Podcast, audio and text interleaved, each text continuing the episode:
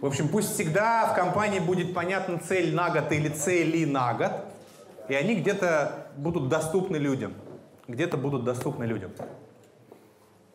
Да, их можно менять с той частотой, которую вы пожелаете. Да, жизнь меняется, цели тоже. То есть цели понятны, цели доступны, цели где-то можно посмотреть. И пусть каждый ключевой сотрудник компании, а начинайте с себя, всегда имеет какой-то спринт на неделю под эту цель. Спринт на неделю под эту цель. Что такое спринт на неделю? Это какая-то активность, чтобы немножко к этой цели приблизиться. То есть не неделя без спринта. И пусть всегда в его расписании будет время-блок спринт недели. А, пусть он будет длительностью для старта 10 минут, можно, 15, 10 минут для старта. Но каждый день. Ключевое здесь каждый день. Ключевое здесь в одно и то же время. А, и это запрещается в это время заниматься текучкой. Надо убрать все в сторону. Вот буквально в смысле этого слова. Понятно, что это нельзя, например, отнести к человеку, который занимается обслуживанием горячим клиентов с утра до вечера, но это можно отнести к любому руководителю, который здесь сидит, либо к... Вы же туда пришли, нашли эти полчаса, да, там как, ой, три, три с половиной, четыре, плюс логистика, там, часов пять. Как-то вы их нашли. То есть привычка отодвигать все в сторону и делать что-то про перспективу на, эту, на эти цели, да? Либо что-то про изменения. То есть это и есть привычка каждый день меняться. По сути, да? Вот эта привычка выработает в вас привычку каждый день немножко меняться. Самая ценная привычка. Каждый день, без исключений, в одно и то же время. Ключевое. Смотрите, у нас есть еще такая штука, как циркадные циклы. Мы, мы неосознанно события, которые повторяются, включаем в циркадный цикл.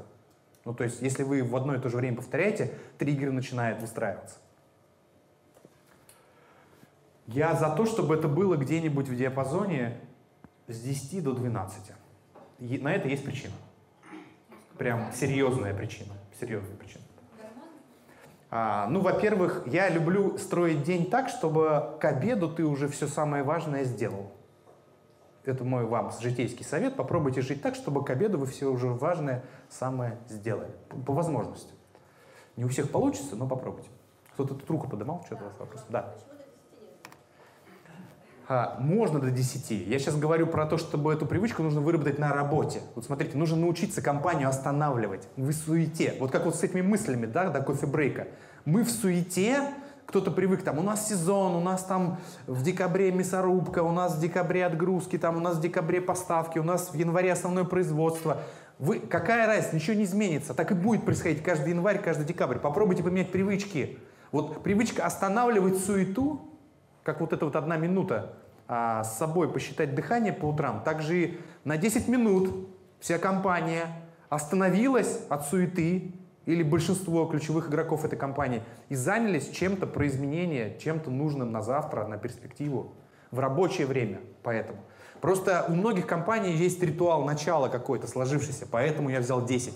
Почему я не взял за 12? Вы в суету опуститесь, уже спад будет на нагрузке, а после обеда будут свои дела, вы будете добирать день. Я чисто предполагаю, что лучше встанет в это окно. Попробуйте. Синхронно для всей компании.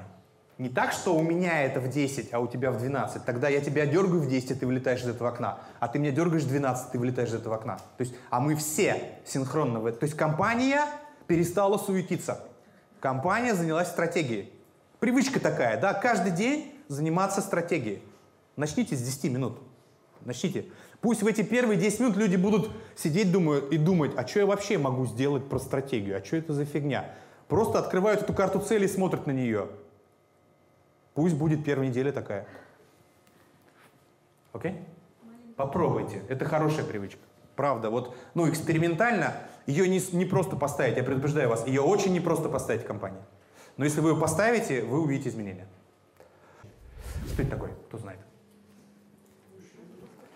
Это Альберт Бандура, который изучал, как происходит изменение, ну, процесс обучения и у него есть такой инструмент, он его вывел, это кривая обучения Альберта Бандуры, и в ней есть э, некоторые интересные отрезки. Первое, вот это то, как мы ожидаем будет происходить развитие компетентности. То есть вот это вот наше ожидание. Пунктирная линия — это наше ожидание. А вот эта вот темная линия — это то, как по факту все происходит. По факту все происходит как? Хуже, лучше? Во многих участках, в большинстве своем, процесс обучения новому происходит хуже, чем мы думаем. И мы скатываемся. Смотрите, я залил сейчас двумя разными цветами площади, где мы счастливы и где мы несчастливы. Что такое счастье? Это когда факт, факт, когда он равен либо выше ожиданий. То есть если я из факта выше ожидания, я могу мониторить счастье. Воспринимаемые факты воспри... и существующие субъективные ожидания. Смотрите, на этапе обучения вас ждет маленький островок счастья, большущая площадь несчастья, потом, кто дошел до этого, немножко счастья, и потом снова несчастье, потом маленькое счастье, только потом будет вам счастье. И это беда, из-за которой не встает новое у многих людей, потому что они опускают руки чуть раньше, чем надо было. То есть вот это вот сопротивление, да, которое и сейчас тоже было в каком-то объеме. Ну, понятно, вы же люди разогреты, мы тут что-то пообщались, вы мне более-менее доверяете. Если бы заставил голыми вставать с листа, то было бы другое сопротивление. Ну, или предложил. Да, время адаптации было бы больше, либо вы меня убили бы. Одно из двух. Скорее второе, да. Я сказал, ну это очень важно, чтобы возникла нейропластичность. Я бы как-то привел теорию, здесь метики бы выступили. Кто-то бы остался бы. Я шучу, издеваюсь. А, важный момент. Смотрите, никуда от этой кривой не уйти. То есть, смотрите, у вас выбор. А, плохо сейчас, хорошо потом, либо хорошо сейчас, плохо потом. То есть нужно вначале немножко хорошо, потом будет непросто. То есть ваши ожидания выше того, что вы получаете. Больше того, возникает просадка. Всегда, когда вы делаете попытку что-то делать по-новому, я скажу честно, иногда клиентам не договариваю на старте проекта. Они спрашивают, как вот когда-то. Когда-то мы продавали рост прибыли, там, я отказался давно от этого, а я сижу и смотрю на него. Слушай, на самом деле в какой-то момент будет даже хуже, чем сейчас. Угу. Да, пожалуйста. Бег, ваш любимый пример. Ну, смотрите, пример, да? Я наслушался в очередной раз вот этой всего а, и такой думаю, ну все, прикольно, кроссовки есть, костюм есть, надо бегать. Больше того, я попал в, летний лагерь тренинговый, там был длинный тренинг, и мы там по утрам бегали. Николай Иванович Козлов, кстати, спасибо за это. Я приехал оттуда, думаю, что мне бросать привычку. Он, кстати, красавец в этом плане, он молодец. А, и я в первый день побежал. Прикольно это было?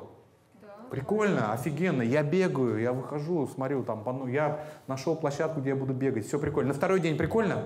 У меня нормальная подготовка, не было молочной кислоты. В общем, я как бы со спортом дружил всегда хотя бы немножко.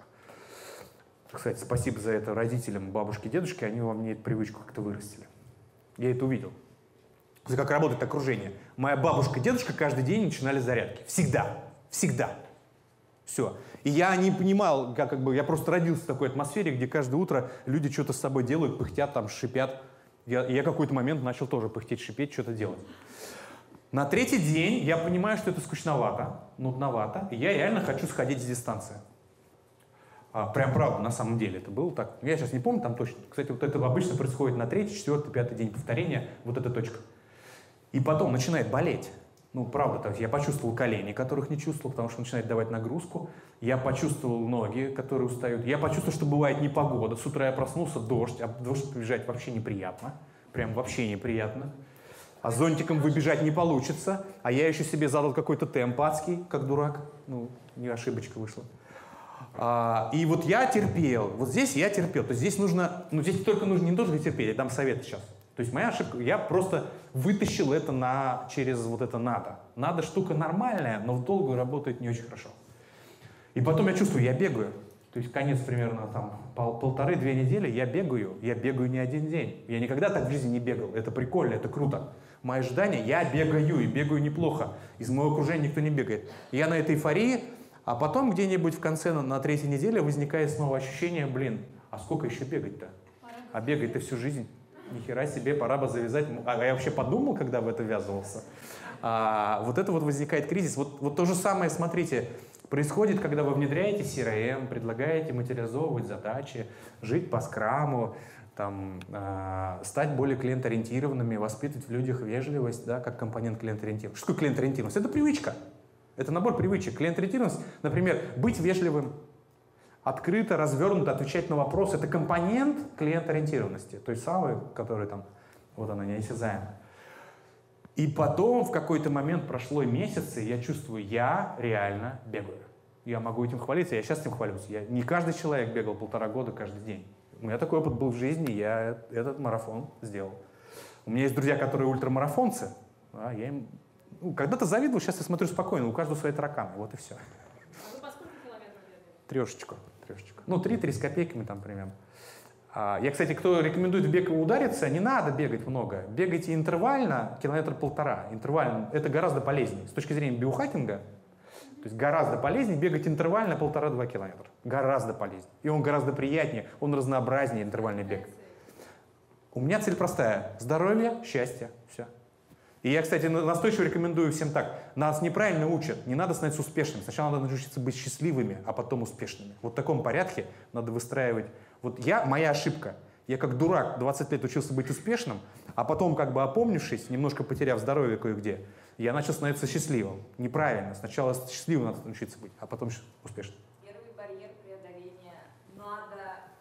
Сейчас я расскажу, что делать. Сейчас я расскажу, что делать. Смотрите, пять правил, вот четыре правила. Первое. Примите как факт и объясните это людям. Не надо обманывать их ожидания. Не будет всегда хорошо, будет тяжело, будет непросто будет честно, рассказывайте модель. Знакомьте их с учениями Абельту Бандуры, хотите там, есть кривая Кюблер-Росс про то, как принимаются изменения, когда сообщают что-то неприятное. Я тоже, мы тоже используем в консалтинговом проекте. Первое, для того, чтобы проходить вот эти вот вещи трудные, нужно сообщество. У меня его не было, это была моя ошибка. Нужно обсуждать это честно и открыто. Честно и открыто. Слышать. То есть у кого-то люди боятся говорить, нам тяжело, потому что сразу убьют ну или уволят, там еще что-нибудь. А, но тут есть другая крайность. Все время говорят тяжело, ничего с этим не делают. Надо говорить тяжело и пробовать менять действия. Да? Мне тяжело, и я в связи с этим предлагаю. Что ты предлагаешь? Мне тяжело. И что, что с тобой тяжело делать? Что тебе, психоанализом заниматься с тобой? Это неинтересно, это не про бизнес. А ты говоришь, мне тяжело, я предлагаю изменить итерацию на следующей неделе. Сделать по, ниже лестницу. Другие активности, чуть меньше их, чуть больше, по-другому, с другими отчетами. Переделать бизнес-процесс. А вы должны слушать, уметь это. Обратная связь обязательно помогает. Да? То есть как бы кто-то кто, кто побыстрее побежит в CRM, а кто-то помедленнее. Когда кто-то побыстрее передает свой опыт другим, а другие понимают. Второе. А, спад мотивации, ощущение утери сил – это нормально. Нету людей, которые умеют фигачить с утра до вечера и ставить привычку без перерыва. Люди устают. Людям бывает плохо. Люди бывают э, не в настроении. Это нормально. То есть вот это вот... Я хорошую метафору когда-то у кого-то слышал, мне она нравится. Нам нужно делать два действия. Принимать и аккуратненько меняться. Но принимать базисно. Принимать и аккуратненько меняться. Примерно в динамическом балансе. То есть если не принимая, вы меняетесь, вы себя загоните. Если вы только принимаете, но не меняетесь, вы останетесь в той точке и будете деградировать. Принимать и аккуратненько меняться. Но если вы выбрали с этим человеком работать, принимайте его и помогайте ему аккуратненько вместе меняться. Если не рентабельно в него укладываться, он не меняется, окей, поменяйте этого человека, не мучайте себя и его. Такое тоже бывает, это нормально.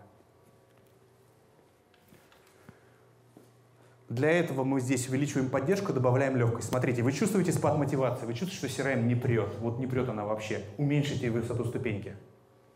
Ага. Помните? А, лестницу, ну, в лестнице вот в этой, да? Добавьте легкости, упростите действия. В чем беда? Смотрите, когда ставится привычка, мы упираемся в трудности. Что делаем? Либо пытаемся продавить на дуру, все те же самые действия делая, либо уходим из этого. Ни то, ни другое неправильно. Что надо сделать? Поменяться. Change. Вот этот самый change. То есть сделать другое действие в следующей итерации. Если вы уперлись, сделайте другое действие в следующей итерации. Поменьше, может быть, побыстрее. Иногда и пендель надо дать волшебного. Четкица гордая, пока не мнешь, не полетит. Это тоже итерация. Бывает такое.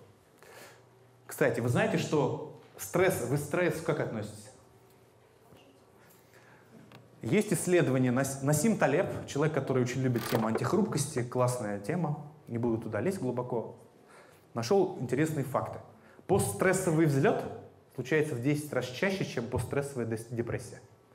Статистически во всем человечестве постстрессовый взлет встречается в 10 раз чаще, чем постстрессовая депрессия. То есть перевожу. Не надо бояться нагрузить людей на короткой дистанции. Вот бояться надо на длинной дистанции держать стресс маленький. А, длин, а короткий стресс высокий на короткой дистанции нормально. Нормально. То есть вот в этой кривой не надо бояться вот этих провалов. Надо ускорить этот провал. изменив действие, либо где-то, может быть, там подкрутив волты. Чтобы перескочить со второй волны на третью, помните, пологий участок кривой, презентация у вас будет в раздатке. А, нужен короткий отдых и нужно снижение нагрузки. То есть высота ступеньки лестницы уменьшается. Вам кажется, что высоту надо только вначале уменьшать. Неправда. То есть вы сначала берете низкую высоту ступенек, и потом где-нибудь на третьей-четвертой неделе надо снова ее уменьшать, потому что вы попадаете во второй спад. Я сейчас вам говорю, это ничего не запомнится. Нужно просто учиться ну, отслеживать, когда вы будете ставить привычку, это будет запоминаться, когда начнете делать. А, главное, привычка проходить вот эти вот барьеры. То есть вот то, что он назвал, вот здесь мозг сопротивляется. Нафига мне тратить новую энергию на создание новых нейронных связей, когда я по-другому как-то жил вчера? Но это обман. Он вас как бы вот эта вот игра постоянная между сэкономить энергию, измениться, поменяться, научиться быстрее.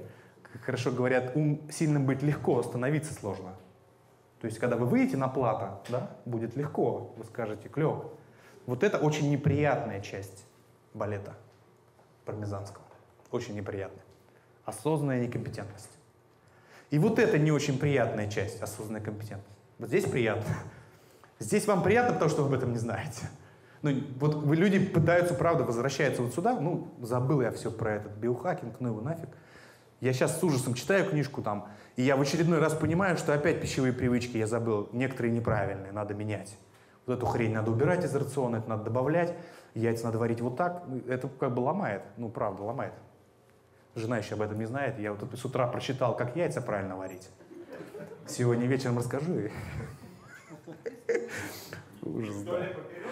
А, там, э, ну там, в общем, хитрая тема, я сейчас все не воспроизведу, надо книжку почитать.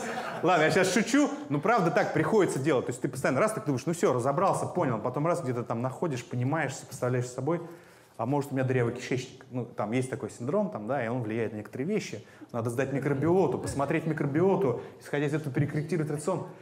Ну, если вот так это вот, как я сейчас говорю, вы быстро следите. А если пройти в этой группе, ну прикольно же себя исследовать. Мне прикольно. Сейчас интересно. Да, я не так делаю, как сейчас рассказываю. Сейчас я специально вам это.